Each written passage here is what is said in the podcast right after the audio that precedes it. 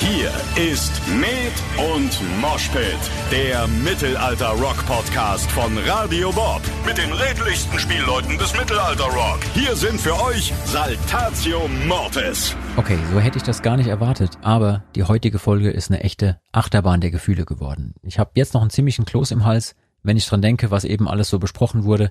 Es wird also wirklich emotional, auf die gute wie auch auf die schlechte Art. Aber ich habe zwei wunderbare Gäste am Start, außerdem einen meiner Lieblingsdudelsackspieler als Verstärkung und es wird auch entsprechend lustig zwischendurch. Wir erfahren zum Beispiel, warum sich neuerdings Dudelsackspieler nur noch aus hormonellen Gründen verspielen und wie es ist, wenn man auf Tour schwanger wird.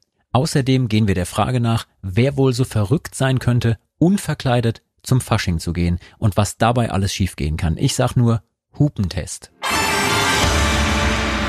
Hallo und herzlich willkommen, liebe Leute, zu einer neuen Folge von Med und Moshpit, unserem Podcast und eurem Ausflug in die Welt des Mittelalterrock. Heute, das darf ich zumindest jetzt schon mal verraten, wird es aber sogar eher ein bisschen folkig statt mittelalterlich. Das liegt vor allem an den ganz besonderen Gästen, die ich heute zu uns in die Sendung eingeladen habe. Bevor ich die aber begrüße, möchte ich noch ganz kurz jemand anderem Hallo sagen, den ich mir zur Verstärkung mit ins Studio geholt habe. Es ist niemand Geringeres als unser Luzi. Hallo Luzi. Hi, schön, dass ich wieder dabei sein darf. Luzi, ich habe dich nicht ohne Grund als Verstärkung mit in die Sendung geholt heute, denn meine beiden Gäste, die wir gleich begrüßen wollen, sind zwei absolute Szene-Originale, die nicht umsonst in einer der wohl beliebtesten Bands in der deutschsprachigen Folkrock-Szene spielen. Wie oft wir mittlerweile von Hörern Mails bekommen haben, in denen genau diese Band als Gast für den Podcast gewünscht worden ist, kann ich kaum noch zählen. Also, euer Wunsch ist uns Befehl. Hier kommen sie. Die eine Person, spielt nicht nur auf höchstem Niveau die verschiedensten Instrumente aus dem gesamten Folk-Universum, nein, sie ist darüber hinaus noch die unglaublich charmante, gut aussehende Musikerin, die die einzige Person ist, von der ich weiß, dass sie meine Dudelsackspieler dazu gebracht hat, so richtig zu üben, weil die nämlich Angst vor ihr hatten. Aber mehr dazu später. Der andere Gast ist Schlagzeuger. Aber ein großartiger Schlagzeuger, der seit mehr als 20 Jahren nicht nur musikalische Maßstäbe in diesem Genre setzt und viele Musiker, auch mich, durch sein Schaffen inspiriert hat. Er kennt sich darüber hinaus auch noch mit der geschäftlichen Seite und dem ganzen Kram hinter dem Musikbusiness aus. Außerdem ist er ein super sympathischer Kollege, mit dem man gerne immer wieder das ein oder andere Kaltgetränk backstage vernichten möchte. Genug der Worte. Ich freue mich sehr, dass die beiden heute da sind. Herzlich willkommen, Birgit und Stefan von der Band Schandmaul. Hallo ihr zwei. Hallo, vielen Dank, dass wir hier sein dürfen. Guten Abend, wir Na. freuen uns sehr. Äh, ja, Jan, vorneweg, du hast ja so eine richtig schön erotische Stimme. Ja, ja das äh, geht aber nur äh, mit dem, das geht aber nur mit dem Plugin. Wir haben beim letzten Mal schon gezeigt, wie das klingen würde, wenn wir dieses besondere Radio-Plugin wieder ausmachen. Machen wir heute jetzt nicht nochmal, vielleicht in einer der nächsten Folgen nochmal. Ähm, Kommt dann so eine Mickey Maus Stimme zum Vorschein? So noch noch viel schlimmer, oh. noch ganz furchtbar. Dann äh, ist so ähnlich wie wenn ich mich rasiere, dann sehe ich auch wieder aus wie wie maximal zehn Jahre alt ähm, und so klinge ich dann auch. Ich bin total happy, dass ihr Zeit hattet und äh, bei uns vorbeischaut in unserem kleinen Podcast. Also es war kein Scherz, ihr seid wirklich total oft gewünscht worden von von Hörern. Ist ja auch kein Wunder. Die Band Schandmaul ist eines der Szene-Originale in dem Folk-Bereich Ihr seid seit 98 aktiv und ähm, habt ja mehr als 20 Jahre auf dem Buckel sozusagen. Und ähm, ich wollte mal fragen, wie hat das denn bei euch angefangen? Birgit, wie kamst du dazu, erstmal zur Musik machen allgemein, aber wie kam es dazu, dass du bei der Band Schandmaul angefangen hast zu spielen? Erzähl uns kurz ein bisschen was davon. Ja, kurz. Äh, ich versuche mich kurz zu fassen. Also das Musikmachen allgemein habe ich tatsächlich in der Grundschule schon begonnen. Und dann äh, ruhte das ein bisschen und dann habe ich, äh, war bei mir die Initialzündung tatsächlich ein Dubliners Konzert. Also die waren damals schon, das muss irgendwie Anfang, Mitte der 90er Jahre gewesen sein. Die waren damals schon alt. so, daher auch äh, das viel zitierte Motto Too late to stop now. Ja, das haben wir äh, mittlerweile auf Schandmaul adaptiert. Und ähm, ja, und dann war dieses Konzert und in dem Merchandise, also da war so ein Merchandise-Stand vor Ort und da gab's Tin Whistles zu kaufen. Und das war meine Folk-Initialzündung. Und das war, wie gesagt, ja, so Anfang der 90er. Und dann ging das halt so richtig los. Wie kam es dazu, bei Schandmal zu spielen? Das ist äh, schnell gesagt. Das waren ja einfach, ähm, also die Keimzelle von Schandmoll war ja im Münchner Westen, einfach aus verschiedenen Szene-Muckern, so die sich zusammengefunden haben. Und mit Blockflöte und Schalmei, damals habe ich gerade erst angefangen, Dudelsack zu spielen, ist man ja jetzt nicht unbedingt prädestiniert, in irgendwelchen Rock-Kombos äh, mitzuspielen. So. Ähm, und ich wurde dann einfach äh, dazugeholt von, ja, von unserem damaligen Basser. Upsi, der ja mittlerweile nicht mehr dabei ist.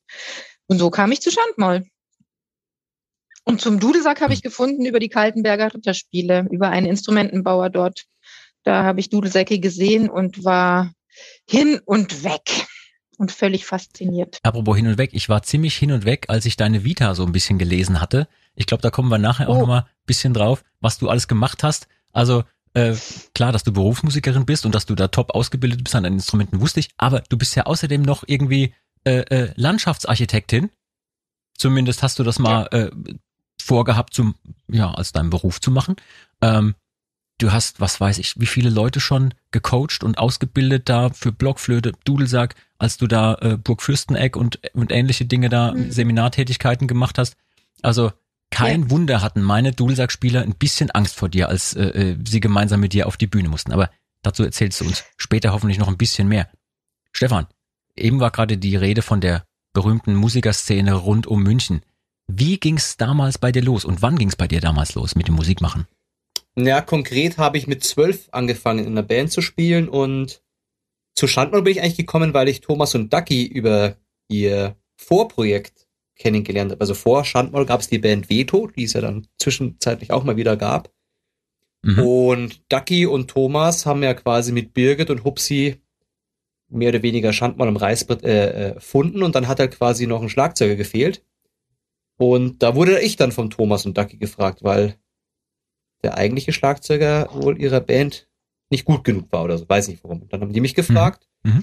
Und ich fand es immer spannend, so ähm, andere Instrumente äh, zu kombinieren. Also ich fand eben diese Idee mit Drehleier und Dudelsack echt spannend und dann ist der quasi aus so einem, weiß ich nicht, wie oft haben wir geprobt, Birgit, paar Mal im, im Garten und haben dann ein, einmal in unserer Stammkneipe ein Konzert gespielt. Also wir wollten ja eigentlich nur einmal auftreten gemeinsam. Dabei soll es ja bleiben. Ja. ja. Und jetzt kriege ich sie nicht mehr los. Genau, das war der Plan. Das, Mensch, das hat ja gut geklappt. Wie scheiße am Schuh, wie scheiße am Schuh. Schlimmer. nee, aber was ich total spannend finde, also jetzt, äh, ihr seid ja so richtig gestandene Musiker. Also das hat man ja, also ich kenne das schon, also manche meiner Kollegen haben das ja auch so, ne, so richtig ähm, auf der Straße das Ganze gelernt, durch die Clubs getingelt, durch die Kneipen getingelt. Das heißt, ihr habt eigentlich schon lange eure Instrumente gespielt und dann habt ihr euch zusammengefunden. Ähm, wir wollen vielleicht gleich noch ein bisschen darüber sprechen. Der Schandmaul-Stil ist schon ein ganz besonderer Stil und ich würde ganz gern auch so wissen, woher das kommt, weil zum einen weiß ich, der Stefan ist jemand, der steht auf musikalische Einflüsse irgendwo im Querschnitt zwischen Muse, äh, Queen, Metallica und irgendwelchen vielleicht sogar progressiveren Sachen. Äh, Birgit, bei dir ist es wahrscheinlich eher die traditionellere musikalische Folkschiene gewesen, ne? wo du gerade sagtest, Dubliners hat dich geflasht. Was hat dich denn noch inspiriert zum Musik machen? Lorena McKennitt ist eine ganz wichtige musikalische Leitfigur so in meinem Leben. Und dann auch noch kleinere ähm, Folk-Projekte, die ähm, wahrscheinlich die meisten gar nicht kennen. Also Lam de Fog zum Beispiel ist eine spanische Combo, oh, unfassbar kraftvolle Folkmusik und so traditionell französische Spieler auch. Also ja, eher so eher so kleine Sachen, bisschen nerdig, Folk-Nerd mäßig wahrscheinlich.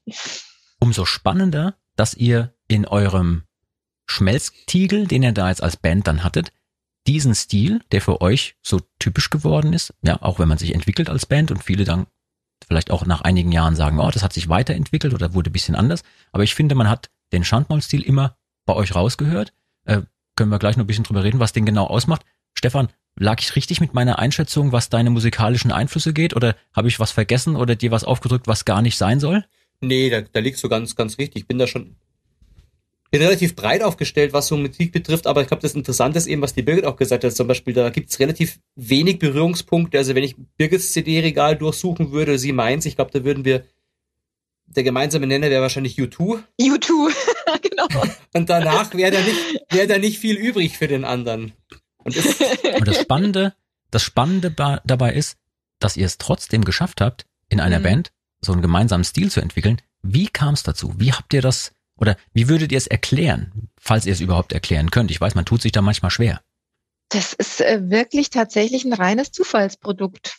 Also es war, ähm, es war geplant in Anführungsstrichen als Folk-Projekt und jeder hat seine Instrumente und das, was er so kann, mit eingebracht. Und daraus ist irgendwie, wie selbstverständlich, wir haben auch irgendwie früher nie nachgedacht, gell, Stefan? Das ist einfach, die Musik ist aus uns rausgespult. Also wir haben ja mit Covernummern angefangen. Bob Geldorf, The Seer, so eine kleinere Folk-Kombo oder mittelgroße aus, aus unserer Gegend damals gewesen. Und, ähm, und haben dann irgendwie angefangen, eigene Lieder zu schreiben. Und das kam, das sprudelte so und jeder hat das, was er halt so kann, dazu gemacht. Und dann klang das so. Und wir haben überhaupt nicht drüber nachgedacht. Und das war so äh, irgendwie einfach spontan und total frei und total unbefangen. Ja, Super. so erinnere ich mich an diese Zeit. Ja, ja, das Stefan, ist, was würdest du das, sagen? seh- ich sehe das genauso, weil auch zum Beispiel auch die, die Art und Weise, als es dann losging, mal mit einem Produzenten zu arbeiten, das war ja unser gemeinsamer Freund, der Trosi, ihr habt ja auch lange mit ihm zusammengearbeitet, der war jetzt auch nicht derjenige, der sich hingestellt hat und der Band irgendwie einen Stil aufgedrückt hat oder wir sind nicht zum Trosi gegangen, um zu klingen wie, sondern es war jemand, der uns halt irgendwie ganz gut geführt hat, aber im Endeffekt haben wir so die Zutaten in den Topf ge geworfen, ne? Und er hat es halt dann noch ein bisschen abgeschmeckt, aber wir haben uns da auch nie irgendwie groß reinreden lassen. Vielleicht deswegen, ne? Ja, ihr habt auch, ähm, ich sag mal, so die ersten Gehversuche, wie viele Bands, ganz normal mit Eigenproduktion gemacht. Ne? Habt euch erstmal eure Sporen verdient, auch beim Musikmachen in Clubs, in Kneipen. Und ähm, als dann eure erste Platte kam, die so richtig auch mit, mit Plattenvertrag und so weiter kam, darf man auch nicht vergessen, da hattet ihr schon gute vier, fünf Jahre Bandgeschichte auf dem Buckel und ähm, das auch zu Recht und das habt ihr gut gemacht. Ihr habt euch da schon eure Fans erspielt. Wie war das denn damals, als dann so nach und nach gemerkt wurde vielleicht, da gibt's wirklich Leute, die das total klasse finden und nicht nur bei uns im Umkreis und in den Clubs, wo wir immer spielen, sondern mehr. Also ich spiele jetzt so ein bisschen darauf an, da fing's an mit 2004, ne, ist schon eine Top 20 Einheit äh, in den Charts gelandet mit, mit Platz 13, ne, Pech und Schwefel und ähm, das erste Top 10 Album mit Leib und Seele 2006 da muss ja irgendwo bei euch auch so der Groschen gefallen sein, so verdammte Axt, wir machen, glaube ich, was, das den Leuten gefällt. Wie war das für euch? Ja, also für mich war das damals wie so ein Traum, wie wenn du so, durch so eine, so eine Traumwelt gehst irgendwie. Also so, wir haben halt nie nachgedacht, wirklich aktiv, was wir da tun. Die Musik kam, sprudelte und wir haben gespielt und gespielt und die Live-Spielfreude war da und, äh, und irgendwie passierte es einfach. Also natürlich steckte von Anfang an äh, Arbeit dahinter, auch organisatorischer Natur, aber so dieses, also das, wir haben uns damals keine Gedanken über Erf Erfolgsrezepte gemacht in dem Sinn. Es passierte und äh, war dann gerade, als dann die Konzertagentur zum ersten Mal am Start war und uns über unsere Landkreisgrenze, sage ich jetzt mal, rausgeschickt hatte, da war, also ich persönlich, ich bin vom Glauben abgefallen, dann plötzlich in Thüringen zu stehen und da kamen dann tatsächlich Leute, um unsere Musik zu hören. So, da dachte ich mir, wo kommen die denn jetzt her? so. Und das war, ja, das war wie so ein, wie so ein Traum.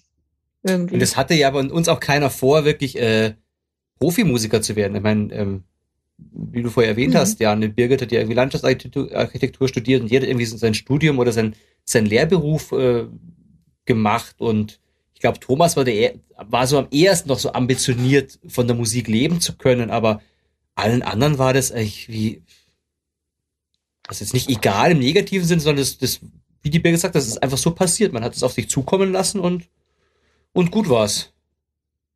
Wann, äh, wann war denn für dich, Stefan, der Punkt da, wo du gemerkt hast, hey, so dein eigentlich anvisierter Beruf, ne, ich glaube Vermessungsingenieur hast du gemacht, ähm, der ist vielleicht dann doch nicht so die erste Wahl, vielleicht gibt's doch eine Chance, ja, mit der Musik beruflich aktiv zu werden. Wann war für dich der Punkt erreicht, wo du gesagt hast, oh, ich möchte das probieren? Das war eigentlich so eine so Führung des Schicksals. Das war 2001 oder beziehungsweise 2020 äh, musste die Firma, bei der ich damals gearbeitet habe, ähm, die Mitarbeiter in Kurzarbeit schicken. Und 2021 war klar, dass jeder, der irgendwie nicht eine Familie zu ernähren hat, seinen Beruf, also seinen Job verlieren wird. Und ich stand quasi auf der Straße und habe mir gedacht, yo, jetzt machst du halt Musik. So, also ich, ich alleine, ich von mir aus hätte, glaube ich, nicht aufgehört. Das war eigentlich ganz positiv, wie es das Schicksal mit mir gemeint hat. Und dann, zu dem Zeitpunkt ist auch ein bisschen was reingekommen. Man hat ja auch damals noch billig gewohnt in irgendwelchen WGs oder so, also man hat auch keine Familie ernähren müssen. Und für mich war 2001 dann so der Moment, wo ich gesagt habe, ja, jetzt probierst du das einfach mal. Und da sind dann noch ein paar Jahre draus geworden. Wie muss ich mir das denn bei euch so, im, wenn ich mal Mäuschen spielen würde, bei euch im Proberaum, zu der Zeit, als ihr eure Songs so perfektioniert habt, geschrieben habt. Wie muss ich mir das vorstellen? Also ich kenne das ja nur von uns intern ne, bei Saltatio. Da bringt jeder so seine Ideen an. Manchmal entsteht Musik zuerst, manchmal gibt es einen Text zuerst. Wie ist das bei euch? Habt ihr eher an einem Text entlang komponiert oder war die Musik vorher da und der Text kam hinterher obendrauf? Also in 90 Prozent aller Fälle ähm, war der Text zuerst da. Das ist so ein bisschen, ich, also für mein, also der Thomas hat angefangen zu schreiben, ja, der hatte ja eben von seinem Projekt davor, von Veto, auch schon Erfahrung und da schon ziemlich viel komponiert und geschrieben. Und ich habe mir das damals vom Thomas abgeguckt. Ich habe ja, wie, wie, wie, wie komponiert denn der? Aha, Strophe, aha, da gibt's so eine Bridge, aha, ein Refrain. Also das wusste ich dann nur selber, ein Refrain braucht man irgendwie, gell? Und ich habe halt gesehen, dass er quasi erst die Texte macht, erst die Texte schreibt und dann so ein bisschen entlang komponiert, wie du es äh, so schön ausgedruckt hast am, äh, am Text. Und das habe ich dann auch so gemacht. Und ähm, das hat sich bewährt. Das machen wir zu 90 Prozent heute noch so. Stefan, wie war das äh, für dich als Musiker, dass du, äh, was weiß ich, Jetzt, du bist ja Schlagzeuger in erster Linie, ne? genauso also wie ich. kein Musiker. Ne? Genau, wir beide. Wir haben das, das, das Furchtbare losgezogen, dass wir eigentlich Schlagzeuger sind und nur mit Musikern rumhängen. Ähm, wie, wie hast du dich, äh, äh, wie hast du dich einbringen können? Konntest du dich viel einbringen von Anfang an oder war das alles eher so, äh, ja, ich spiele halt mal mit? Nee, das ist bei uns pr prinzipiell so, auch wenn, wenn jetzt Birgit und Thomas ähm, in erster Linie die Songs schreiben oder Thomas einen Großteil, ähm, da darf jeder jeder darf da irgendwie seinen Senf dazugeben. Also so immer, immer ist auch gewünscht. Ähm, das, da gab es nie Vorbehalte. Das war immer, ich habe hier einen Text, ich habe hier eine Idee und sag mal was dazu. Auf, auf, deine Art und Weise mit deinem Instrument oder mit deinem Mund, wenn du Arrangement technisch, technisch irgendwas meinst. Aber das ist da relativ, das sind alle sehr offen gerade in Stefans Fall möchte ich, wollte ich kurz noch sagen, ja, weil man, man spöttelt dann immer so oder der Stefan sagt dann über sich selber, ich kann ja nicht mal Noten lesen und so. Aber vom Stefan kommen ganz wichtige Impulse für Songs, weil der die ganze Zeit Musik hört. Der macht mich wahnsinnig, wenn wir auf Tour sind. Den ganzen Tag dudelt da Backstage irgendein Din, Din, Din. so der ist also tatsächlich Musiker mit Leib und Seele und hört auch noch Musik in seiner Freizeit. Was erlaubt ja. er sich eigentlich? Ja, also kein Wunder, dass er halt taub ist. Den ganzen Tag düdelt da irgendwas. Egal. Jedenfalls hat er natürlich dadurch, äh, glaube ich, ziemlich viel ähm, Musik so im Kopf oder Musik einfach schon gehört und kommt da oft mit wahnsinnig guten Arrangementideen um die Ecke, obwohl er keine Noten lesen kann und keinen Song schreiben kann. Das haben wir Schlagzeuger ganz, ganz oft, dass wir da total super sind, sage ich auch ganz uneigentlich. ähm, Aber das ist ja auch bei uns tatsächlich auch so der Fall, dass äh, gerade die, die keine Musik studiert haben und so, dann eher mal ungewöhnlichere Ideen mit einbringen, die jetzt so ein äh, so ein, so ein studierter Mucker zum Beispiel gar nicht machen würde, weil so, ah, nee, kannst du nicht machen, ist ja, nee, gehört sich so nicht. So, aber das sind dann manchmal so die, die Sachen, die es besonders machen. Das verstehe ich. Das ist, das ja, genau das, was du, was du sagst. Also das spricht mir aus der Seele, wenn so jemand, der technisch sehr versiert ist und, und, und von den Harmonien total auf äh, viel weiß und dann so, das ist doch langweilig. Und ich denke das ist, ist nicht langweilig, es klingt einfach gut. Fertig aus, das ist doch kack, egal ob es langweilig ist. Es klingt gut oder es klingt nicht gut, ja. ja. Es gibt so ein, ähm, so ein Zitat aus dem, aus dem Rock- und Punk-Bereich, äh, drei Akkorde und die Wahrheit. ja, mehr braucht man manchmal nicht für einen ja. guten Song. Ähm, ich wollte gerade vorhin darauf raus, ich verrate nicht zu viel, wenn ich sage, dass ihr gerade bei uns auch äh, äh, innerhalb der Truppe, äh, bei unseren Melodieinstrumentalisten und auch, darf ich zugeben, bei mir selber, ihr habt einen ziemlich hohen Stand, wenn es darum geht, was eure Melodiearrangements angeht und äh, da wird durchaus mit Ehrfurcht ab und zu mal drauf gucken, wir sagen, ah, verdammte Axt, das wäre mir gerne selber eingefallen. ähm, ähm, Ihr habt da schon eine ganz eigene äh, Sprache entwickelt, musikalisch auch. Ähm, ihr seid sehr folkig eher unterwegs, ne? nicht so im mittelalterlichen Bereich. Das heißt, du spielst jetzt keine äh, keinen Marktsack, Birgit, ne? sondern du hast dann eher Flöten und äh, vielleicht Schäferpfeife äh, und ähnliches. vielleicht kannst du den Hörern auch auf die Gefahr hin, dass es wieder ein bisschen nerdy wird jetzt, aber vielleicht kannst du denen ganz kurz ein bisschen was über deine Instrumente sagen, welche du einsetzt und wie du die einsetzt, einfach nur aus deiner Sicht. Ja, äh, darf ich kurz auch noch was anderes erzählen? Natürlich. Dankeschön. Ähm, nämlich zum Thema, wenn ich das jetzt so von dir höre, so, ähm, wie hattest du dich ausgedrückt? Ehrfurcht oder so? Da ist mir eine total schräge Szene in Erinnerung. Ich weiß nicht, wie viele Jahre das her ist, also ein halbes Leben, würde ich sagen. Und das war auf einem Festival. und da ging so ein Gang backstage. Und der Timo und der Gunther kamen mir entgegen auf diesem Gang, fallen vor mir auf die Knie und sagen, brüllen, ich weiß auch nicht, ob die da schon irgendwie einen Tee hatten, sie kommt, die Dudelsatz-Göttin. und ich stand da wie ein begossener Pudel und dachte mir, was geht mit denen ab? Was hier los? Ja. Ja, ich fand. Also Betrunkene also schon, sagen die, ja immer die Wahrheit. Äh, äh, naja, ich finde, dass die ein bisschen übertreiben. ja, das war lustig. Das war echt lustig. So, was war die Frage? Meine Instrumente. Ähm, oh, das versuche ich ganz kurz zu machen. Ja, also ich habe ähm, im Laufe dieser langen Jahre tatsächlich schon auch mal Marktsack gespielt. Ich habe auch mal äh, Hümmelchen gespielt. Das kann ich alles so leidlich immer noch. Tatsächlich habe ich im, mich im Laufe der Jahre dann auf äh, die Schäferpfeifen konzentriert, weil es einfach meine absoluten Lieblingsinstrumente sind. Und die spiele ich in, in G und in D, ziemlich klassisch. Und ähm, ja, habe von jedem Exemplar auch mehrere, also von jedem Typus mehrere Exemplare von verschiedenen Instrumentenbauern.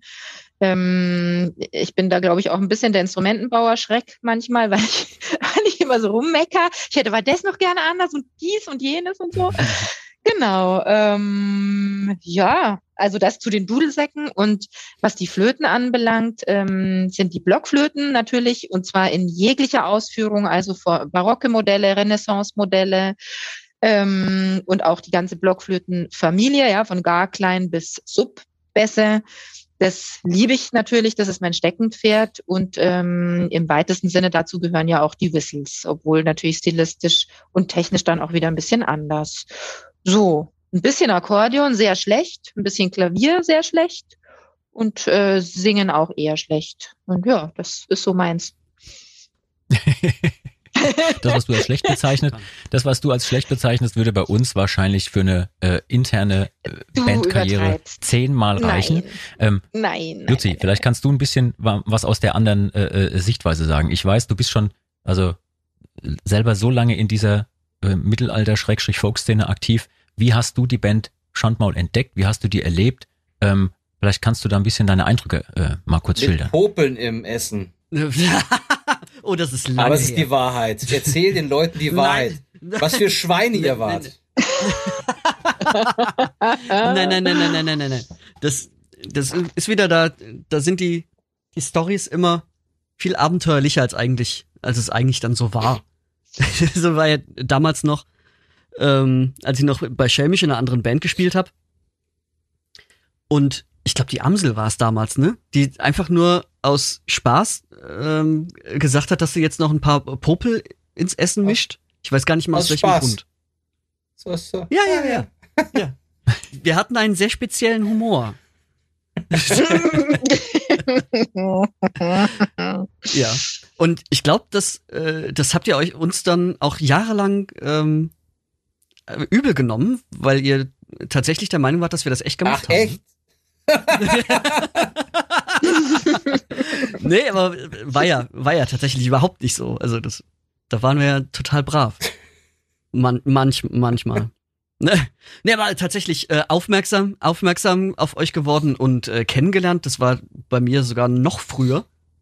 Äh, kennengelernt, glaube ich, durch das, äh, den EMP-Katalog, so wie ich damals alle Bands kennengelernt habe damals. Ähm, und ich habe vorhin noch im Internet versucht rauszufinden, welches Festival das war, aber das muss irgendwann 2001 oder 2002 gewesen sein. Ähm, zusammen mit Fiddler's Green habt ihr da gespielt. War, ich habe leider nicht rausgefunden, was es war. Und da habe ich mir sogar noch Autogramme von euch geholt. wow. Das war witzig. ja. ja. Und also und da natürlich dann auch gerade als ich zum ersten Mal in Kontakt mit Dudelsäcken und so gekommen bin, hier so äh, Sturmnacht und so ein Kram, also da bin ich ja durchgedreht. Das ist einfach zu cool. schön. Ja. Und Sehr schön. Und dann natürlich die, der erste schwierige Erstkontakt mit Popeln im Essen, die es aber ja nie gegeben hat. ähm, ähm, und dann ja später, als ich bei Saltatio war, wo wir dann eingeladen wurden zum äh, Zehnjährigen dann, wo wir mitspielen durften. Nee, es war das, war das ähm, 15-jährige Luzi in Köln. Oder war es 15 Köln war das, ne? Ja, ja, ja, genau. Ja, das war ja, genau. 2013. Ja, richtig, genau. Genau, beim Tanzbrunnen. Genau. Ja. ja. Genau. Äh, das war das, was äh, Jean dann auch gerade meinte, wo wir so, wo wir so ehrfürchtig wurden. Also so, oh Gott, oh Gott, oh Gott, oh Gott. Und dann irgendwie halt mit Schand mal auf der Bühne und alle halt immer intoniert aus der Hölle, wo wir mit unseren Trümmer, Trümmerdudelsäcken immer ankommen und ja, könnte ein A sein.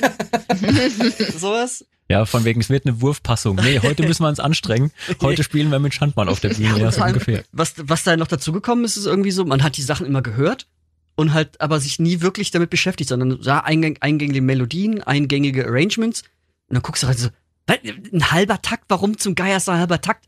Dann musst du da auch einmal anfangen mitzuzählen irgendwie, weil, weil dann doch irgendwie so musikalische Kniffe drin eingebaut sind, die ich vorher noch nie so wahrgenommen habe.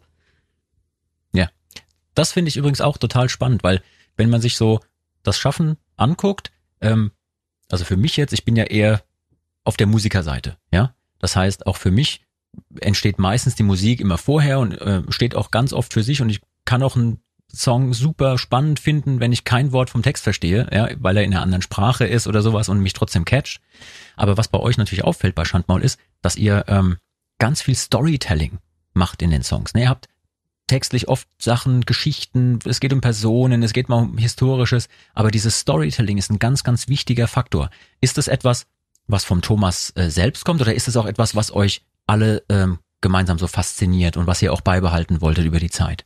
Also ich finde schon, dass das also Großteil ähm, auf Thomas zurückzuführen ist, der ja auch so ein so ein Bücherwurm ist und und wenn ihn irgendeine Geschichte fixt, dann hängt da wochenlang im Internet und recherchiert und liest wirklich auch dicke alte Bücher dazu und will das dann auch so gut wie möglich irgendwie diese Story irgendwie muss er dann einkürzen, ne, auf wenige Zeilen, aber er möchte dann auch irgendwie keine Details weglassen und das ist ihm schon extrem wichtig. Also da ist auch so ein bisschen nerdy manchmal.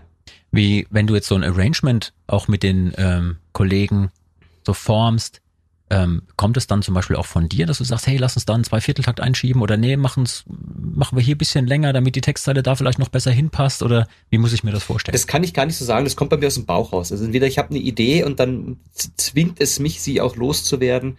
Ich habe immer ganz klares Bild vor Augen oft, also was, also Birgit, weiß nicht, ob du mir da recht gibst, aber so, welche Flöten du zum Beispiel verwendest, also für mich hat, ich höre einen Song und weiß sofort, der braucht einen Nudelsack oder der braucht eine Low Whistle oder jetzt brauchen wir eine Tin Whistle, also es ist so, oder wir brauchen jetzt eine Geige statt einem Drehleier, also das sind so Sachen, die mir relativ klar schon immer gleich sind, wenn ich, wenn ich eine Nummer höre. Einfach weil die Stimmung der Musik das so für dich auch vorgibt. Und ich finde, das ist eigentlich das, was, was, was wir irgendwie, also was mir und uns wichtig ist, also so eine Stimmung zu transportieren. Das ist mir auch als Schlagzeuger wichtig. Ich habe nicht so viele Möglichkeiten, ähm, Soundeffekte irgendwie wie ein Gitarrist mal auf dem Bodentreter zu treten und hast einen anderen Sound, sondern da muss er viel mit Dynamik und so arbeiten, aber dass du irgendwie eine Stimmung halt einfach rauskitzelst aus dem Song. Das Transportieren von Emotionen. Ja. Also das Transportieren von Emotionen ist, glaube ich, das Herzstück unserer unser aller Arbeit so, oder? Das ist das, was wir, wo wir ja Verbindung mit dem Publikum aufnehmen. Mhm über diesen Faktor Emotionen. Ja, und das transportiert die Musik halt perfekt. Nochmal zum Thema Text und Musik. Also ich bin als Musikkonsument, als Musikhörer bin ich genauso wie du. Jean. Also äh, da, da kann äh, der Text ist mir Lattenwurst, ja, ich will gute Musik hören und so.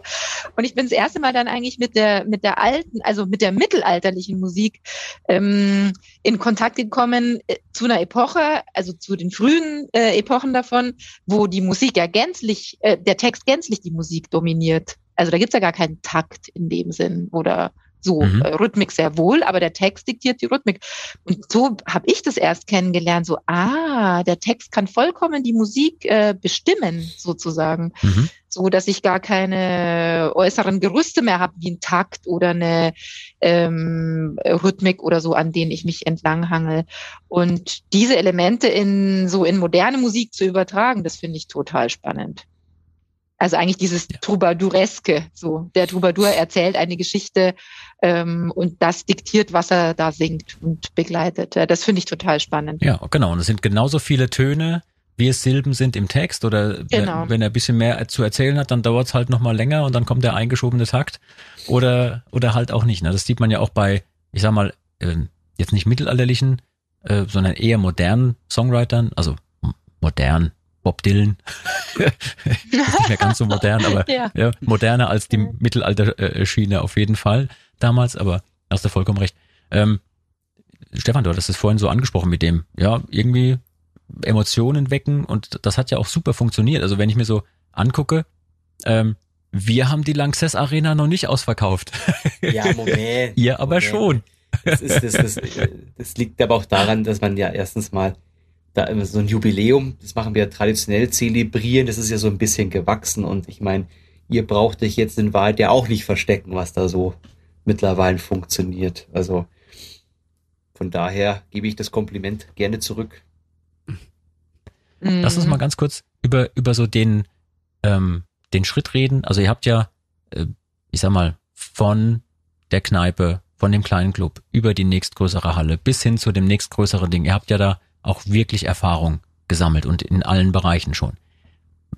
Was persönlich, also wenn ihr euch jetzt das aussuchen müsstet, für den Rest eures Lebens nur noch Clubs zu spielen, ne, heißer Club, wo es von der Decke regnet, weil die Stimmung so krass ist, oder die große Arena und mehr Menschen erreichen. Jetzt mal unabhängig von vielleicht auch wirtschaftlichen Dingen, worauf würdet ihr euch mehr freuen oder wofür würdet ihr euch entscheiden? Oder geht überhaupt, dass man da eine Entscheidung trifft? Ich könnte mich da durchaus entscheiden und zwar ich würde mich da ganz klar für Variante 1 entscheiden. Der kleine ja. Club mit intimer ja, Stimmung. Das finde ich. Was schätzt du daran? Ich weiß nicht, ich finde da, vielleicht, wenn man es gewohnt ist, wie eine Band wie U2 und Muse und keine Ahnung, wie sie alle heißen, mit Monster Show aufzutreten und da so eine Riesenbrücke zum Publikum zu bauen, ist das was anderes. Aber wenn man quasi nur mit seinen Instrumenten bewaffnet auftreten kann und das auch gewohnt ist nebenbei, würde ich diese Club-Atmosphäre einfach vorziehen, weil sie mich, glaube ich, sie würde mich emotional mehr abholen. Mhm. Geht's dir auch so, Birgit? Ich überlege gerade. Ähm, also ich glaube schon, dass ich die größten Gänsehautmomente tatsächlich eher in größeren Venues hatte. Also vielleicht so ein Zwischending. Kein Club, Club mit fünf, sechs oder 800 Leuten, sondern so ein, so ein 5000er Ding oder 3000er Ding oder so. Also wenn ich da so mich an Wacken erinnere, wo dann einfach mal 70.000 Menschen im Gleichtakt, bis sich der Schall zum ersten Mal verzögert auf die ganze Entfernung, dann ihre Hände in der Luft haben, das sind schon Gänsehautmomente. Also ich könnte mich schon an die Arenen gewöhnen. Ja, doch. Ich kann mich da nicht entscheiden tatsächlich. Ja. Das glaube ich. Luzi, wie wird's dir gehen? Ich kann mich Der da Club? auch ganz schwer entscheiden. Also mir geht's ja nämlich ganz genauso. Also äh, Wacken, unglaublicher Moment irgendwie, aber halt auch dieses, man, die, die Leute tippen einen auf den Fuß, während man im, im kleinen Club spielt und hat halt direkten Response zu den Leuten, kann denen auch ohne Brille äh, in die Augen gucken, wenn ich nicht so weit gucken kann, ähm, und sieht die Freude äh, in deren Gesichtern so, dass es auch, würde ich auch nicht drauf verzichten wollen. Also ich könnte mich da echt nicht entscheiden. Glaube ich. Wir hatten es eben. Wie geht's dir? Ach, ach Gott, du, ich bin, ich bin hier nur Moderator. Meine Meinung ist gar nicht wichtig. Ich bin sozusagen äh, fast so neutral wie, äh, wie die Schweiz, ja, aber nur fast. Ähm, wir haben gerade eben über ähm, Emotionen gesprochen und ähm, mir geht's natürlich auch so, ne, wenn ich in einem Club direkt den Leuten in die Augen gucken kann und das so, das mit dem äh, von der Decke regnen habe ich nicht nur metaphorisch gemeint, sondern man hat es ja auch schon erlebt, dass man in einem heißen Club steht und plötzlich tropft es von der Decke und man will gar nicht wissen, was das genau ist. Ähm, aber klar, wenn natürlich so eine große Men Menschenmenge wie auf Wacken oder in einer großen Halle die Songs mitsingt, die man sich selber im Proberaum oder im Wohnzimmer ausgedacht hat, ist natürlich großartig, ja. Also ähm, überall da, wo natürlich solche Gänsehautmomente sind, ne, wo Licht ist, ist auch Schatten. Lass uns mal kurz über das ein oder andere, ähm, was ihr schon durchgestanden habt, auch reden, weil ich finde, das ist auch, glaube ich, etwas, was die Zuhörer interessiert, denn meistens kriegt man ja doch nur so diese heile Welt und so alles ab und ähm, ihr habt an mehreren Punkten schon bewiesen, dass ihr Stehvermögen habt als Band und als ähm, als es schwierig wurde, habt ihr es trotzdem durchgezogen. Also ich spiele jetzt so ein bisschen drauf an. Ne, ihr habt mit dem Album Leuchtfeuer 2016 eine fette Platz 1 äh, äh, Position abgeliefert und habt super vielversprechend äh, da gearbeitet. Ihr hattet davor ein Album, was Goldstatus hatte, ihr hattet eine Echo-Nominierung, ihr habt einen Soundtrack zu einem Film abgeliefert und, und, und. Und dann gab es eine Zäsur. Ja, und die war mit Sicherheit super schwierig. Vielleicht ähm, mögt ihr da kurz was darüber erzählen oder ähm, was hat euch dann hinterher wieder so rausgezogen? Habt ihr euch selbst am Schopfe wieder rausgezogen aus der schwierigen Phase? Ähm, vielleicht könnt ihr den Zuhörern, die nicht genau wissen, worum es da jetzt geht, zumindest eine Kurzform so ein bisschen mitgeben. Können wir? Ich fange mal an. Also äh, es sind mehrere Sachen dann gleichzeitig passiert. Zum einen ist der Mann, der uns jahrelang im Netz zur Seite stand. Also wie man ja auch gerade zu Beginn dieses, dieser Aufzeichnung schon gesehen hat, sind wir jetzt nicht so die Technikchecker. und äh, da gab es eben den Andreas Kestenus und der hat uns auf Facebook ähm, auf die Sprünge geholfen. Der hatte ganz viele Passwörter, Accounts. Ähm, der war so der, ja, wie soll ich sagen, der Mastermind, jetzt was äh, Internet-Affairs anging im Hintergrund und der ist total plötzlich verstorben und hat quasi äh, ein, ein Großteil unserer Passwörter mit ins Grad genommen und natürlich war dann plötzlich irgendwie auch eine Riesenlücke bei diesem Aufgabenfeld allgemein da, wo also alle erstmal so gelinde ausgedrückt in Panik verfallen sind. Äh, dann musste man natürlich erstmal schauen, wie man dieses Loch stopft. Dann wurden wir von einigen Krankheitsgeschichten auch sehr geplagt. Also wir mussten ja dann wirklich ähm, Tourneen verschieben, Konzerte abs äh, absagen, Konzerte abbrechen. Für mich äh, eine der schwierigsten Erfahrungen. Also wenn du wirklich schon auf der Bühne stehst und merkst, ja, ja. boah, äh, derjenige schafft es jetzt einfach nicht, wir brechen jetzt ab. Ganz, ganz, ganz bitter. Ähm, ja, auch das mussten wir tun. Und letztendlich hat uns ähm, ja dann auch die, die liebe Anna, unsere Geigenspielerin, verlassen. Und ähm, naja, wenn wir halt zu dem Zeitpunkt waren wir dann auch schon 20 Jahre gemeinsam unterwegs, oder Stefan? Das war dann, glaube ich, schon. Ähm, naja, und dann ist es natürlich auch erstmal eine Lücke, die du irgendwie füllen und stopfen musst. Genau, so, das die Kurzversion. Habe ich was vergessen? Nee, das ist das. Nee, das ist, das war halt wirklich eine ganz schwierige Zeit, wie die Bild gesagt hat, einfach dieses, ähm, wir sind ja auf Tournee gefahren, die Leuchtfeuer-Tournee, glaube ich, wurde zwei oder dreimal angesetzt und haben teilweise schon in die PA aufgebaut, der Sattelschlepper war ausgeladen, das Catering stand da und dann haben wir um 16 Uhr beschlossen, es gibt keine Show. Da geht jetzt jemand ins Krankenhaus und wir haben dann noch echt Leichenschmausmäßig, ist kein Witz, dieses Catering ja. uns reingeschaufelt, weil das schon gekocht war. Aber ähm, wir wussten halt zu dem Zeitpunkt auch gar nicht, ob es weitergeht. Und dann sitzt du da betröppelt in einem Nightliner und musst dir die Tränen wegdrücken. Und dasselbe die, die, die, die Show in München zur Leuchtfeuerplatte, die haben wir dreimal verschoben. Da standen wir dann irgendwann als Band beim zweiten Mal vor der, vor der, vor der Tür. Es hat geschneit, haben eine Palette Bier gekauft und die Leute zumindest so ein bisschen so, um versöhnlich zu sagen, ey, Entschuldigung, die Show fällt wieder aus, geht nicht, krankheitsmäßig und ähm, da sind Leute mit dem Flugzeug aus Frankreich angekommen, sind wieder heimgeflogen, waren halt natürlich echt Boah. pisst. Und wenn du eine Tournee dreimal verschiebst und Anlagen aufgebaut wurden und Hallen gemietet wurden, dann bist du halt danach auch mal einfach pleite. Ja. Und jetzt mal vom finanziellen Punkt, natürlich, der ist super schwierig, aber jeder Musiker, der sowas schon mal erlebt hat, weiß, wie schwierig es ist, wenn man weiß, dass heute Abend keine Show stattfindet, weil jemand erkrankt ist, jemand ausfällt, jemand sich verletzt hat, was auch immer. Das ist mit einer der schwierigsten Entscheidungen, die man dann zu treffen hat. Mhm. Ja. Und bevor diese Krankheitswelle losging, hatten wir das auch tatsächlich noch nie. Also wir haben in diesen ganzen 20 Jahren davor, glaube ich, einmal eine Show abgesagt und das war irgendeine ziemlich schwere Grippe oder so. Und ansonsten ja. haben wir immer gespielt. Sogar auf, es gab die Norovirus-Tour, ja, da haben wir einfach ein Norovirus auf dem Bus gehabt und einer nach dem anderen, es war so wie bei den Hühnern auf der Stange, so einer nach dem anderen, klapp und klapp und klapp. Und ich kann mich wirklich erinnern, dass äh, die Anna ist mal ein ganzes Konzert lang auf dem Stuhl gesessen, grün im Gesicht auf dem Stuhl gesessen und hat immer nur Bogen rauf, Bogen runter, wie so ein Roboter und halt irgendwie durchgezogen. Und ähm, äh, genau, der Stefan ist da auch mal halb von der Bühne gefallen. Das war auf der gleichen Tour. Also das war einfach Norovirus. Der streckt dich einfach nieder, da hast du keine Chance. Ja. Aber selbst da haben wir die Konzerte durchgezogen. Ja, das kam dann wirklich erst später, dass es ja, dass, dass es einfach nicht ging. Ja, ja und das Noro, weißt du, den wirst du irgendwie wann wieder los, aber das, den, den ganzen Rattenschwanz, den wir hinten dran hatten, da wusste keiner, wie das weitergehen soll. Und ähm, ist dann doch bemerkenswert, wie wir es dann einfach geschafft haben, so zusammenzuhalten, ne? so ein bisschen.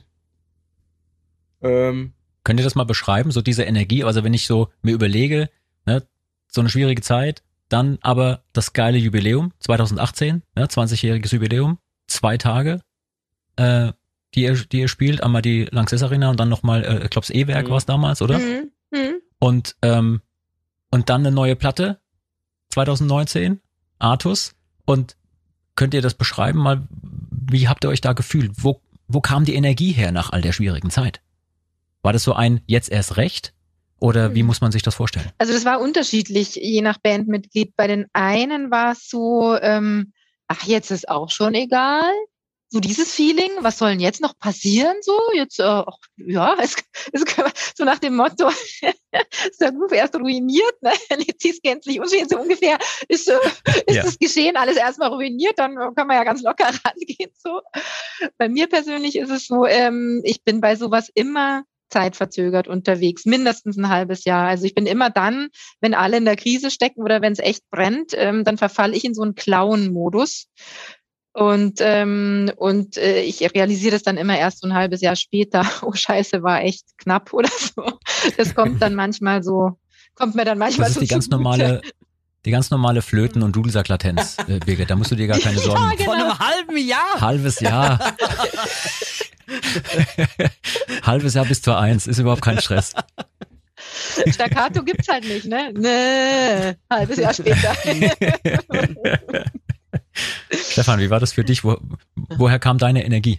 Ja, das ist so eine Mischung aus eben jetzt ein äh, bisschen Trotz und so, aber zum, bei, bei mir hat schon ein bisschen länger gedauert. Bei mir war echt so mit, mit jedem Konzert, das wir irgendwie gut gespielt haben und das Spaß gemacht hat, kam so, ähm, so eine Sicherheit wieder zurück.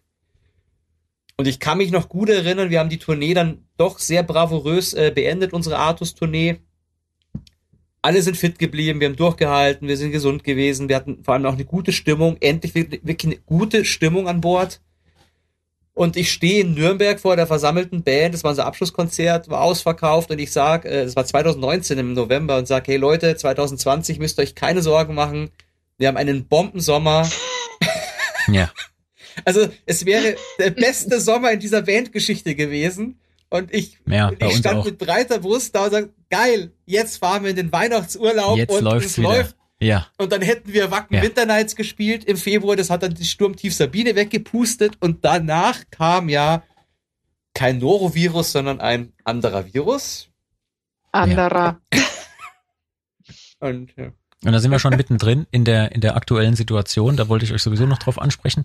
Und ähm, klar, ich verstehe auch, dass vielleicht der ein oder andere Hörer dann schon denkt, ah, nicht schon wieder, ich habe doch den ganzen Tag den Corona-Quatsch, den ich mir da anhören und angucken muss. Aber wir wollen ja auch so ein bisschen aus dem Nähkästchen plaudern. Für uns Musiker ist das ähm, der Super-GAU, ja. Ähm, vielleicht könnt ihr gleich noch mal ein bisschen beschreiben. Ich kann nur sagen, von uns exakt das Gleiche, die gleiche Situation. 2020 wäre für uns das Top-Jahr geworden. Wir hätten wahrscheinlich die bis dato größten Hallen gespielt, je, auch wenn wir alle Clubs mhm. mögen. Aber ne, so eine ausverkaufte Porsche Arena ist dann doch schon irgendwie schön, aber ähm, es hat halt nicht sollen sein. Und ähm, bei euch sieht's genauso aus. Ne? Du hattest gerade schon beschrieben, alles abgesagt. Ähm, ja, wie sieht euer Alltag momentan aus? Was tut ihr? Ähm, wie habt ihr euch jetzt mit dieser Corona-Situation arrangiert? Was musstet ihr ändern, ähm, damit ihr ja weiterhin äh, über die Runden kommt? Also ich glaube, das, was ähm, sehr dazu beigetragen hat, die Entscheidungen, die wir getroffen haben, dass die gefallen sind, ist die besagten Jahre davor, als es halt schon mal echt, echt spitz auf Knopf stand und wir nicht wussten, wie wir die Karre aus dem Dreck ziehen können oder sollen. Ähm, es hat sich jetzt einfach nahezu jeder einen Job gesucht. Weil wir sind mhm. alle in einem Alter, wo irgendwie verant also wir sind für Familien verantwortlich. Wir sind halt keine 24, 23 mehr ein Leben in der WG wie früher. Und wir versuchen einfach jetzt mit einem Bein in einer anderen Wirtschaftsbranche irgendwie hier durchzukommen. Bis vielleicht wieder ja. Licht am Ende des Tunnels kommt. Aber es weiß ja keiner. In deinem Fall, du bist in deinen alten Beruf zurückgekehrt, soweit ich weiß. Genau, man hat es mir aber auch, man hat es mir leicht gemacht. Ich habe eine E-Mail bekommen, da stand drin, wann fängst du an? Dann habe ich, dann habe ich zwei Wochen drüber nachgedacht. Dann habe ich zurückgeschrieben, ja, jetzt fange ich an und kämpfe mich da jetzt aber auch, muss ich schon, wenn du 16 Jahre raus bist aus dem Job, es ist, sagen, alle meine Freunde sagen, ist doch super. Es ist super, aber es ist jeden Tag super anstrengend und ich bin heute um sieben am Abend heimgekommen und bin jetzt kaputt und freue mich aufs Wochenende. Das glaube ich dir. Also, wenn ich mir vorstelle, 16 Jahre Profimusiker gewesen und dann von heute auf morgen muss man alles umdisponieren, da bleibt ja auch so ein bisschen Lebenstraum auf der Strecke. Ja, absolut. Ich meine, ähm, ich bin schon, ich glaube, wir sind alle bei Standort relativ strukturierte Menschen, auch weil mit den Kindern, du musst in der Früh raus, du kannst nicht total rumsandeln, du musst Struktur haben. Aber ähm, dieses Selbstbestimmte habe ich schon sehr, sehr, sehr geschätzt. Ich meine, wir müssen alle in diesem Job viel arbeiten, aber ich mache es halt dann um zehn am Abend, wenn die Kinder im Bett sind oder halt mal am Samstag oder mal am Montag, wie auch immer.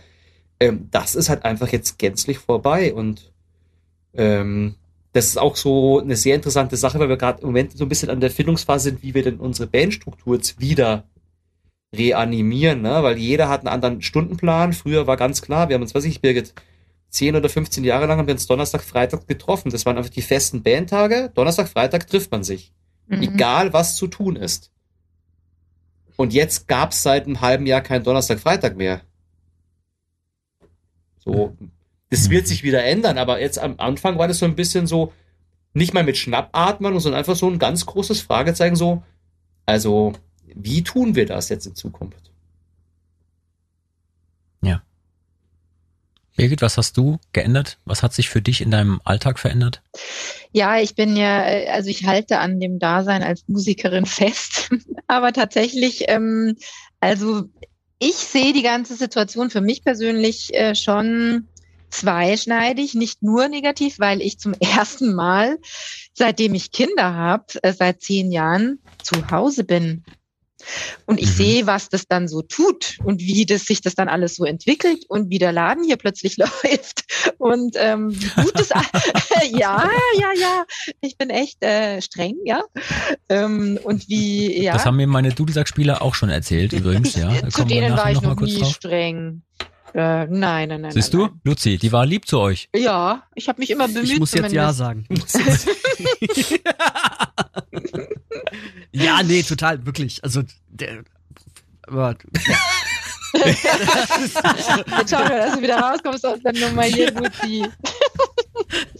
Ich war streng. Du trinkst jetzt noch ein Bier mit mir. Jetzt. es ist erst halb vier. Da trinken wir noch ein Bier. Oh, ein Reim. Ja, stimmt oh. doch. Äh, nichts mehr los mit Das heißt, du genießt gerade deine, deine Zeit zu Hause, du kriegst jetzt mit, was mit deinen Kindern ist und du hältst da so ein bisschen die Fäden alle zusammen. Das hattest du natürlich vorher ähm, in der Form nicht unbedingt immer, weil du weniger. auch unterwegs warst. Ja, weniger. Also viel mehr natürlich ähm, Konflikte ist das falsche Wort, aber ähm, viel zerrissener alles so. Also insofern tut's meiner Familie gut, äh, mir auch ein Stück weit. Und tatsächlich äh, läuft ja irgendwie, also so ein paar musikalische Eisen hat man ja immer im Feuer. Und ähm, ich habe halt jetzt, was die wirtschaftliche Seite anbelangt, einfach wieder angefangen zu unterrichten. Und zwar von erwachsenen Dulsack-Schülern bis hin zu Blockflötenkindern tatsächlich. Und ich er, äh, erkenne oder entdecke da auch meine Freude dran. Wirklich, wenn halt, ja, der Drittklässler dann Hüt, und sich total, total abgeht, weil ich ihm irgendwie was Irisches komponiere, was er dann spielen kann mit seinen sechs Tönen. So, ich, ich finde es großartig, super. ja, total, genau. Ja. Gerade das, das Weitergeben ist ja auch was Tolles. Ja, ja, hat was auf jeden Fall. Also insofern kann ich mich da jetzt schon ähm, damit ganz gut arrangieren mit der Perspektive, dass es irgendwann wieder weitergeht. Ja, das ist natürlich schon wichtig. So ins Blaue rein möchte ich das jetzt nicht so tun auf immer. Ja. Die Perspektive ist ja, ist ja auch da, die habt ihr euch ja. auch selber geschaffen. Ihr habt euch entschieden, ihr macht eine neue Platte. Das äh, hat mich sehr gefreut, als ich das gehört habe bei unserem kleinen Vorgespräch mit Stefan. Ähm, wie sieht's da aus? Seid ihr schon, wie weit seid ihr mit den Aufnahmen? Ja, Gitarren und äh, Schlagzeug sind schon im Kasten. Und die Saskia und ich mit den Melo-Instrumenten, wir waren jetzt den ersten Aufnahmeblock schon am Werken. Genau. Ja, läuft. Das heißt, ihr seid auf einem super Weg. Mhm. Ähm, wann könnte man denn damit rechnen, dass das Ding rauskommt? Ja, da haben wir jetzt auch ein bisschen rumüberlegt. Äh, eigentlich würden wir es schaffen, schneller zu veröffentlichen. Also wir könnte, man könnte theoretisch dieses Jahr veröffentlichen, aber wir haben auch gesagt, das macht jetzt in Corona-Zeiten wenig Sinn und zum anderen sind zum Teil der ein oder andere sehr, sehr mit, mit den neuen, der neuen Jobsituation noch ziemlich äh, ausgelastet. Und im Raum steht jetzt so Sommer nächstes Jahr, Birgit, ne? Haben wir uns gesagt. Genau. Ja. Also Sommer 2022 können wir mit einer neuen Schaltmahlplatte genau. rechnen. Äh, ja. Luzi, das merken wir uns. Ja, bis dahin wird wieder geübt. nee, aber ähm, ständig. Es ist äh, übrigens tatsächlich so, also ähm, als, als wir damals da diese eine Show, ähm, also wir haben ja schon mehrfach mit euch mitspielen dürfen, aber da gab es eine Show, da weiß ich noch ganz genau, dass ich meine Dudelsack-Spieler noch selten so sehr hab üben sehen im Vorfeld. Ja. Und dann gab's noch eine äh, Version, die wir gespielt haben auf einem Festival ähm, vom Geisterschiff. Mhm. Da haben, mhm. haben wir noch äh, uns den Hintern abgeübt, da eine Eigenversion davon zu machen. Da weiß ich auch, die, die beiden waren ein bisschen äh, angestrengt. Dass das, das wollten sie nicht verkacken. Also Birgit, dass du streng bist, stimmt. auch wenn ja. du zu ihnen eigentlich immer nett warst. Ne? Also vielleicht nochmal ganz kurz zurück zu dieser dann doch eher ähm, ernsteren Situation. Ich weiß nicht, inwiefern die Menschen draußen sich das ähm, bisher so klar gemacht haben. Ja, wir Musiker, wir machen Musik. Und wenn wir das nicht mehr können oder dürfen, dann fehlt da ein ganz wichtiger Punkt, und zwar nicht nur emotional, sondern eben in vielen Fällen auch finanziell. Das heißt, man hat über viele, viele Jahre das so betrieben und dann hat man von heute auf morgen keine Chance mehr dazu, das so zu machen.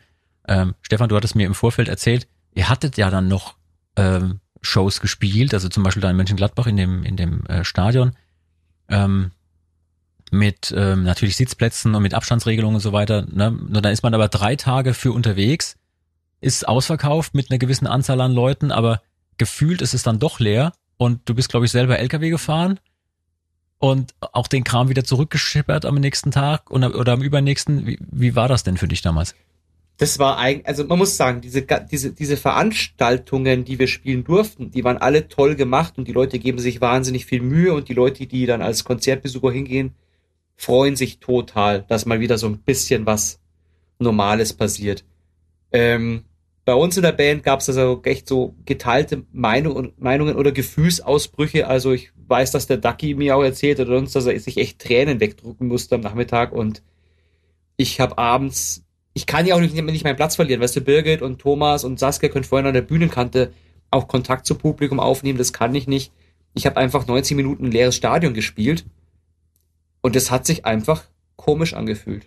Ich kann es nicht mhm. anders sagen. Und danach, wir sind uns auch nicht zu schade, unseren Kram selber mit der Crew wegzupacken und auch selber den LKW zu fahren und so. Aber unterm Strich, wie du sagst, ich war drei Tage komplett unterwegs für 90 Minuten, um in ein leeres Stadion zu spielen. Und das ist nicht der Grund, warum ich irgendwann mal auf eine Bühne wollte. Ja.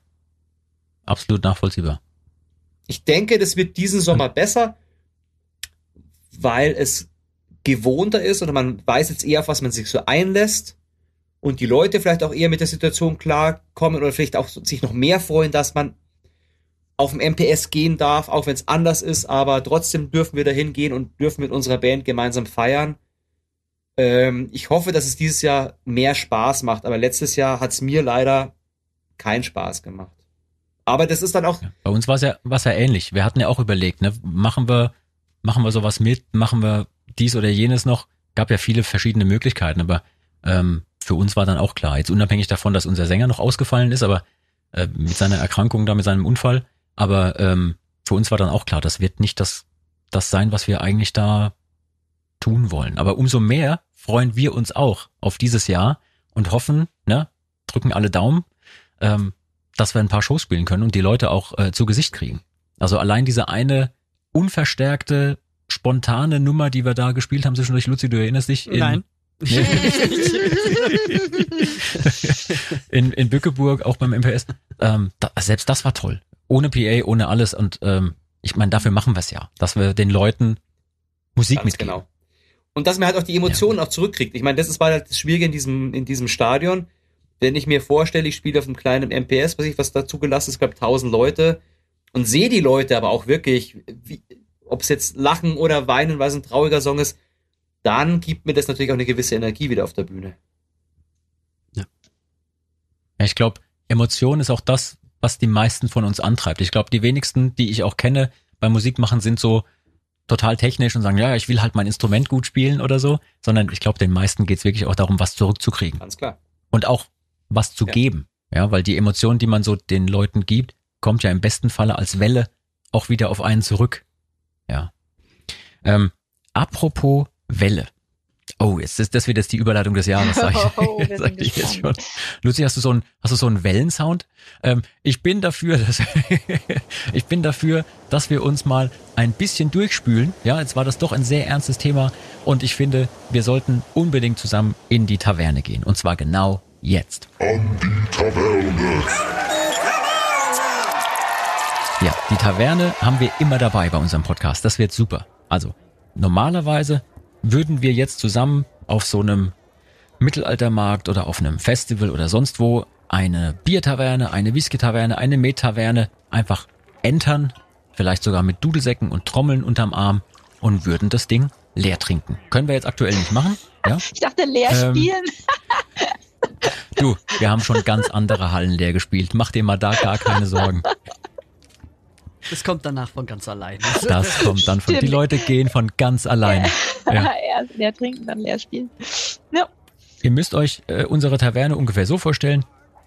Wir sind jetzt gemeinsam in unserer virtuellen Taverne und ähm, da ich ja nicht genau weiß, was ihr da trinkt, ich sehe zwar in unserem Call, den wir hier jetzt gerade zusammen machen, können die Zuhörer jetzt nicht sehen, aber die Kollegen haben mehrere Flaschen von kalten oder auch nicht so kalten Getränken am Start.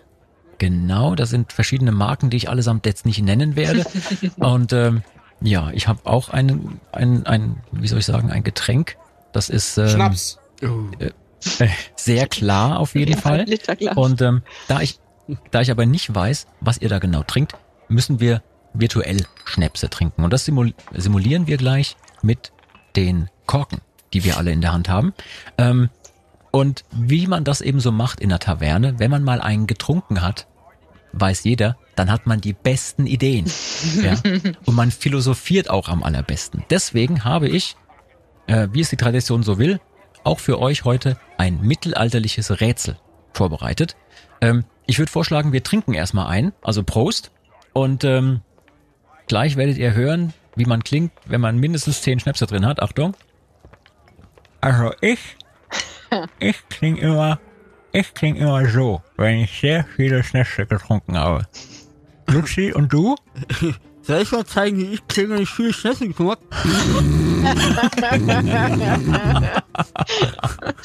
Weil ich immer So. sofort einfällt. Ah, ach so, okay. Also, die, die beiden Gäste dürfen auch einen trinken. Oh, sehr gut, sehr gut. Ja, super. Okay, Also, Passt auf. so Seid ihr schon- Ich bin schon ganz gut drauf. Stefan hat einen Schlagzeugstock Ja. im Mund. Mann. Äh, Ich bin echt gut drauf. ich habe ja auch noch so kleine Korken. Ich, ich, ich, ich morgen waren so kleine Korken. Ja, aber da musst du, Sehr gut. dann nimmst du einfach fünf davon, das ist wie trinken. Okay, ich, ich merke, wir haben es richtig drauf. Hier kommt für euch ein Rätsel. Äh, ich bin mir sicher, ihr findet die Lösung raus. Achtung. Cool. Nach einer, nee, warte, das war das Rätsel. jetzt aber, jetzt kommt das Richtige. Also, äh, Heinrich Plantagenet und Eleonore von Aquitanien lieben sich und sind seit 15 Jahren verheiratet. Eines Tages sagt Eleonore dem lieben Heinrich aber, dass sie die Scheidung einreichen wird. Daraufhin bricht Heinrich in Jubel aus und ist außer sich vor Freude. Warum? Weil Nochmal. Pass auf, pass auf. Nochmal. Also Heinrich Plantagenet. Ein schwieriger Name. Und Eleonore von Aquitanien lieben sich und sind seit 15 Jahren verheiratet. Und Eleonore sagt, ich will die Scheidung. Und daraufhin sagt Heinrich, yay, super, ich freue mich. Warum? Äh, Vielleicht, weil ich ihn nochmal heiraten kann. Ja, gute Idee. Birgit, hast du eine Idee? Du, du, du, du bist ja verheiratet, du kennst dich äh, aus. voll. Äh, also, ich will nicht die Scheidung, aber vielleicht hat er sich gefreut, dass er, oh Gott, dass er sie nicht, nicht umbringen muss, um sie loszuwerden.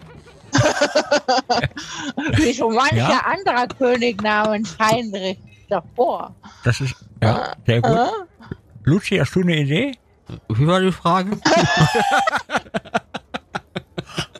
Die Frage war, willst du noch ein Bier? Ach ja, Also ich, ich, hoffe, Nee, ich ich hoffe jetzt nur, dass meine Frau und meine Kinder nicht runterkommen, nicht so sehen. Das ist so weit ist der Papa schon gekommen. Nee, ich habe ohne Scheiß, ich habe beim letzten Mal bei dem Quiz schon total versagt und habe auch jetzt überhaupt keine Ahnung, also so richtig gar nicht. Okay, dann gibt's jetzt einen Strafschnaps. Also, Prost zum Zweiten. Oh no, oh no, das ist nicht Oh, fair. doch. Oh, das ist nicht fair. Ich nehme jetzt doch die kleinen Korken. Das kann man ja gar nicht. Okay, okay. Oh, Also, ich geh euch mal, ich geh euch mal noch einen Tipp. Okay. Hey, Alter, jetzt. Ich habe ja gesagt, die beiden sind seit 15 Jahren verheiratet. Aha. Und Eleonore sagt, ich will die Scheidung und Heinrich freut sich. Ah. Hä? Hä? Ah. Ah. Ah, ich glaube, ich weiß. Ich glaube, ich Okay. weiß. Wir gehen mal wieder raus aus der Taverne in die frische Luft, das hilft. Da ist man wieder klar im Kopf. Ah, Und schon geht's einem besser. Also, ich sag nur mal ganz kurz. Also, der Heinrich Plantagenet und Eleonore von Aquitanien, die lieben sich, sind seit 15 Jahren verheiratet. Und eines Tages eröffnet So. Eleonore dem Heinrich, dass sie die Scheidung einreichen wird. Der bricht daraufhin nicht in Tränen, sondern in Jubel aus und ist außer sich vor Freude. Ihr habt genau, also ihr beiden, Stefan, Birgit, habt genau jetzt die Chance, die Lösung zu sagen. Ansonsten würde ich das delegieren an die Zuhörer, die uns dann immer per Mail ihre Lösungsvorschläge schicken. Habt ihr eine Idee? Ja, unsere grandiosen Ideen haben wir ja schon geäußert. Mm, äh, mm. Also die Idee war zum einen, ne, er muss sie nicht umbringen. Oder äh, Stefan sagte, dann kann er sie ja nochmal heiraten, wenn die, wenn die so toll ist, die Olle. Das wäre genau Thomas seine Liga jetzt. Die, die lieben Hörer, die jetzt miträtseln wollen, die nicht das Rätsel jetzt gelöst bekommen möchten, gleich vielleicht von Birgit oder von Luzi oder von, Von mir auf keinen Fall. ähm, die, die stoppen jetzt, schicken sofort eine E-Mail mit der Lösung, an die sie jetzt denken, an saltatiomortis.radiobob.de. Ich sag nochmal, saltatiomortis.radiobob.de. Übrigens, auch beim letzten Rätsel habt ihr uns super, super viele Einsendungen geschickt und einige davon waren sogar richtig. Das werde ich auch gleich noch auflösen. Ähm, so, wie sieht's aus, ihr Lieben? Habt ihr was? Habt ihr eine Lösung für uns?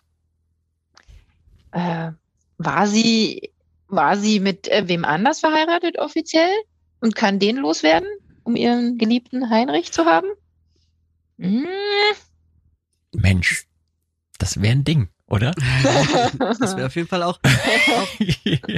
so. Lucy, wär hast auch du mein, die gleiche Idee? Ja, das wäre genau das wäre mein Tipp gewesen, irgendwie, dass er sich freut, weil sie sich endlich für ihn entscheidet und sich von ihrem Mann ähm, scheiden lässt. Ähm, ja, weil sie eine ganze Zeit die Affäre gehabt haben. Hammer. Der Luzi ist einfach ein, ein, ein Rätselkönig. Ja? Da, da, da, da. Wir brauchen noch so einen Tusch. Griechen. Griechen. Nee, also in der Tat, jetzt mal unabhängig von irgendwelchen geschichtlichen Dingen, es ist ja ein witziges Rätsel, in der Tat soll die Lösung des Rätsels so sein, die beiden sind gar nicht miteinander verheiratet, Mhm. sondern die sind eher so Liebhaber und Mätresse, ja, und er freut sich natürlich, weil er die dann in Zukunft für sich selber haben kann. Die olle Eleonore, ja. Ähm, bisschen schade für alle, die jetzt weitergehört haben, aber ihr könnt mir trotzdem die Lösung schicken. Ich freue mich über jede Mail, die ich bekomme.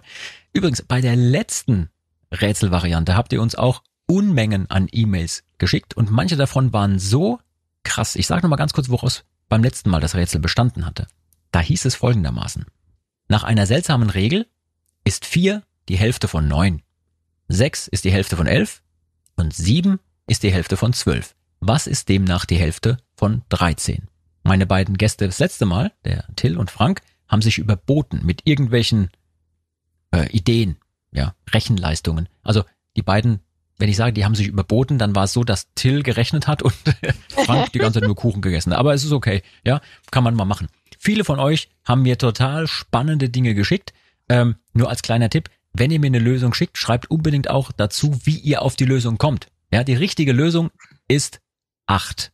Aber warum ist die richtige Lösung acht? Und zwar, ganz einfach, ich habe ja den Tipp noch gegeben, man darf zur Lösung des Rätsels handwerklich denken. Das heißt immer, die Hälfte von elf ist sechs, die Hälfte von neun ist vier. So, und wenn wir jetzt in römischen Zahlen denken, römische Zahl, die schneiden wir in der Hälfte durch mit einer Säge und das, was dann oben übrig bleibt, ist die jeweilige andere römische Zahl. Ne? Also eine 9 ist eigentlich x ne? und dann kommt das 1 vorne dran, ja, so, also 10 minus 1. Und wenn du das in der Hälfte durchschneidest, so waagerecht, horizontal, dann kommt eine 4 raus. Aber nix für Dudelsackspieler, ey. Ja, ja. Es war auch nix für meinen Gitarristen und es war auch nix für den Bassisten, die haben es nicht rausgekriegt. Aber ihr da draußen, liebe Leute, ihr habt es rausgekriegt. Ganz, ganz viele von euch haben mir die richtige Lösung geschickt. Äh, wobei manche Lösungen kamen so schnell, ich glaube, die haben das gleiche Rätselbuch wie ich. das kann natürlich sein. Okay, aber es ist keine Schande, äh, wenn man das nicht weiß. Apropos Schande. Ein wiederkehrendes Segment bei uns im Podcast, womit wir gerne immer den Schluss machen, ist die sogenannte Schande des Tages. Schande. Schande. Die Schande des Tages darf immer äh, jemand erzählen, der das möchte. Also ich zwinge niemanden dazu. Ja. Ähm, bei meinen Dudelsackspielern weiß ich, die haben so viele Schanden des Tages erlebt, da brauche ich nur einmal kurz in den Katalog so reinzugreifen und eine rauszunehmen. Bei dir, Birgit, bin ich mir da überhaupt nicht sicher, weil du bist ja sowohl spielerisch als auch als Frau menschlich und, und was deinen Charme und deine Sympathie angeht, über jeden Zweifel erhaben. Na, wenn du das sagst. oh nee. Möchtest du Ja. uns trotzdem eine Schande des Tages erzählen? Ja, Hast du ja. was, was du mit uns Ja, teilen ich kannst? habe mehrere Schanden des Tages, da fällt mir schon einiges ein. Also, ich, ähm, ich war ja auch schwanger auf Tournee. Mehrmals. Mehrmals und auch Warst du, warst du schwanger auf Tournee oder von der Tournee? Also jetzt habe ich mich so verschluckt. ähm, genau, also äh, schwanger auf Tournee. Und äh, ich hatte da echt äh, temporär hormonell bedingt äh, echte Konzentrationsschwierigkeiten und habe da öfters mal echt Grütze gespielt. Ja, ich habe es ähm, gut kaschiert meistens, aber einmal, ich erinnere mich an einen Gig, das war Wahnsinn, weil da haben wir eine Ballade gespielt. Ich glaube, es war Dunkle Stunde. Erinnerst du dich, Stefan? Nein. Und da geht, äh, und da geht die ähm, eine Tenorflötenlinie irgendwie so moderat, äh, erst mit einem kleinen Sprung nach oben, so da, die, da, da, irgendwie sowas. Und ich bin schon, bin, habe schon den ersten Sprung verkackt und bin viel zu hoch rausgekommen. Also ich habe dann irgendwie äh, gespielt und habe mich dann so äh, mit einem chromatischen Lauf so runtergehangelt wieder in die Ursprungstonart und schaute dann nur so links und rechts von mir und habe so geschaut, hat jemand gemerkt, hat jemand gemerkt und plötzlich war Stille. Alle haben sich gebogen vor Lachen. Die Band hat abgebrochen. Also ihr müsst euch das so vorstellen, so tragischer Moment, Akustikgitarrennummer und die Tenorflöte macht hm. und der Thomas sagt ins Mikrofon, was? So unter Tränen lachend, was war das denn? geil, geil. Nicht schlecht. Ich war noch so der Meinung, ich äh, habe die Kurve gekriegt, aber ich hatte sie nicht mehr gekriegt. Ich weiß jetzt schon, dass mir, dass mir Luzi in Zukunft immer sagen wird, sorry, sorry, aber ich glaube, ich bin schon wieder schwanger, wenn er wieder irgendeine Krütze gespielt Ich wollte gerade sagen, so ganz nebenbei hast du the Ausrede für mich für mein ganzes restliches Leben Geil. geliefert. So, boah, hast dich aber, hast dich aber krass verspielt. Ja, ja, das hormonelle Bedingung tut mir leid. Also ich kann's nichts für. Apropos hormonell bedingt, man sagt ja auch, dass das Bier ab und zu so ein bisschen äh, auf die Hormone ähm, einschlägt und äh, komische Dinge tut. Stefan, wie sieht's denn aus? Hat Bier bei dir zu einer Schande des Tages geführt oder äh, irgendetwas anderes? Ähm, ich habe da relativ lange drüber nachgedacht und ich muss, also, Birgit, verbessere mich, wenn dir was einfällt, kannst du es gerne rausposaunen, aber so die Schande des Tages, ich weiß es nicht. Fällt, Äh, Bei fällt dir was jetzt ein? im Speziellen? Ja, der Typ, der blamiert sich ja fast nie, gell? Also, Aber ich habe ich hab, ich, ich hab eine private Schande des Tages. ja, erzähl. Ja, hau raus. Das war, also das war, das ist mir wirklich peinlich. Also, das dürft ihr jetzt keinem weitererzählen, ne? Nee, wir sind unter uns, da passiert gar nichts. Also wir haben auch, wir haben auch wirklich, also brauchen wir uns gar die keine Birgit Sorgen kann zu sich, machen, ja? kennt diesen Laden noch. In, in Fürstenfeldbruck gab es ja früher das schöne Unterhaus, ne? Ja, Unterhaus cool. gibt's heute auch noch, aber da geht man jetzt nicht mehr hin. Das ist nicht mehr schön. Und ähm, ich war da mal, als es noch schön war, auf einer Faschingsparty und weil wir alle so lustig drauf waren, haben sich meine besten Freunde, und ich, wir haben uns alle als Frauen verkleidet. Oh. Und wir fanden es halt total toll, so eben mit hormonell bedingt Bier. Wir waren, glaube ich, auch schwanger. Trotz, wir haben trotzdem getrunken und haben uns da so angetanzt, ne? Und immer geguckt, wer da so das größte Körbchen umgebunden hat. Mhm. Und dann hat mich da so eine, wurde ich da angetanzt und dann habe ich da halt einfach so mip, mip gemacht und gesagt, hey, du hättest schon ein bisschen mehr reinpacken können, dein Körbchen. Oh, oh, und dann, auch.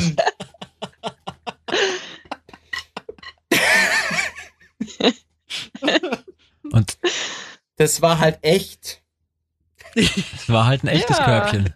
Und es, es Oh, wie hat's die Dame denn, wie hat's die Dame denn äh, die ist, aufgenommen? Die ist zu einer Salzsäule erstarrt. Aber ich meine, der geht doch unverkleidet auf den Fasching, verdammt nochmal. ja, jetzt mal im Ernst. Und sieht aus Also- wie ein verkleideter Mann.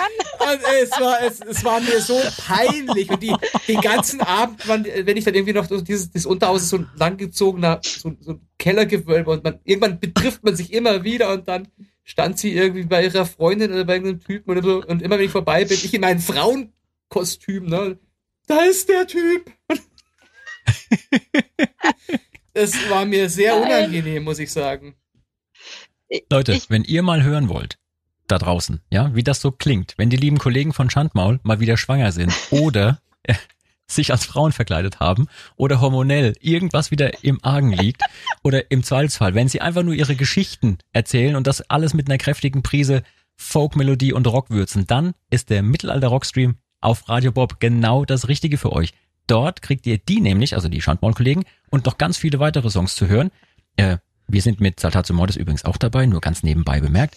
Holt euch also die musikalische Zeitreise direkt ins Wohnzimmer oder ins Auto oder auf die Kopfhörer, je nachdem, wo ihr gerade den Stream hören wollt. Leute, wir sind schon ganz schön lange hier am Aufnehmen und Podcasten und das war mir ein Fest. Das hat richtig Spaß gemacht mit euch, auch wenn wir zwischendurch ein bisschen über ernstere Themen gesprochen haben, aber ich glaube, den Platz darf man auch der ganzen Sache mal geben, gerade in den aktuellen Zeiten. Ich hoffe, die Leute da draußen sehen das ähnlich. Das vorletzte Wort gebührt immer den Gästen, die da sind. Also, ihr könnt den Leuten jetzt noch was mit auf den Weg geben, ihr könnt etwas erzählen, was euch gerade sehr wichtig ist oder ähm, ja, einfach die Worte, die euch gerade auf dem Herzen liegen, an die Leute richten. Und zwar genau jetzt.